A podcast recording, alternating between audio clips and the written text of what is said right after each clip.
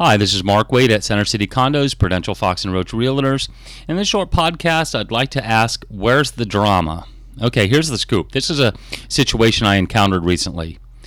Uh, buyer comes in, buyer sees a property, they like the property, they sing and dance in the street, they make an offer, they go back and forth with the seller, everything's lovely, everything's wonderful, uh, everything's fine, there's no fighting, uh, everybody agrees to the prices. Shockingly, the, the one of the sellers is a lawyer, one of the buyers is a lawyer, and there's no fighting, there's no drama, there's no you know, you're trying to get the best of me, and what about line 14C of paragraph 12A2, blah, blah, blah. No fighting. It, it was it was just a, a straightforward agreement where everybody kind of agreed that the seller was being reasonable and the buyer was being reasonable and the agents were being reasonable and everybody's reasonable, and there's just no drama and no fighting. So you know, do you need to fight to win? Uh, you know, that's a good question. I mean, a lot of times, you know, when you when we're dealing with properties, and we're, we're always dealing with high drama, and uh, you know, because there's big money, there's big money being spent here, and I understand that. But sometimes, believe it or not, there doesn't have to be drama in a real estate agreement.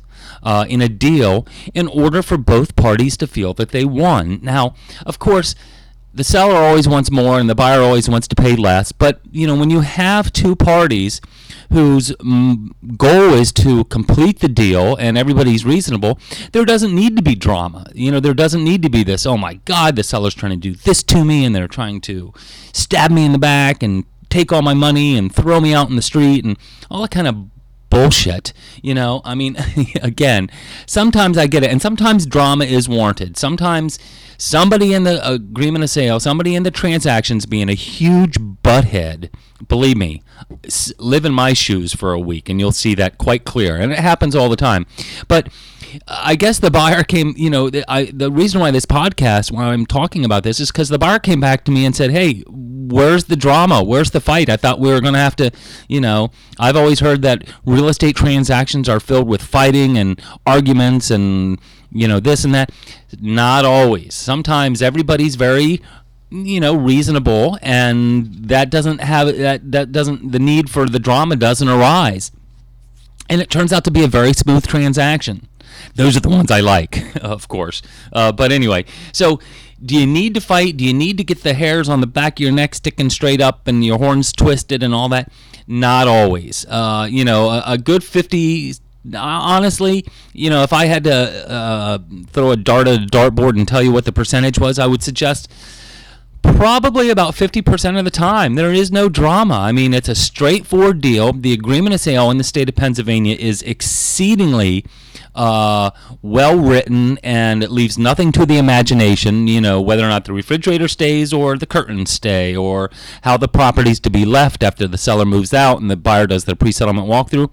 It's, you know, at least nothing to the imagination. So a lot of times you don't need drama to necessarily feel that you won in an agreement of sale. So, so that's it. So the point of this uh, uh, podcast is you don't always need to fight because some people in uh, the, the opposing party or the other side of the transaction, you know, maybe they don't feel a need. Maybe they, you know, they're happy with your offer, and you know, of course, they probably wanted more. But you know, you don't need to fight to win. And know that in the transaction, it's set up so that a buyer has what we call outs you know, if the buyer doesn't like the results of the home inspection, they can bag the deal. You know, they don't need to get crazy and, and what about this and what about that and you know all that stuff. Uh, you don't need to necessarily fight to win. Some people just win uh, by the fact that they found the home of their dreams and they like it a lot.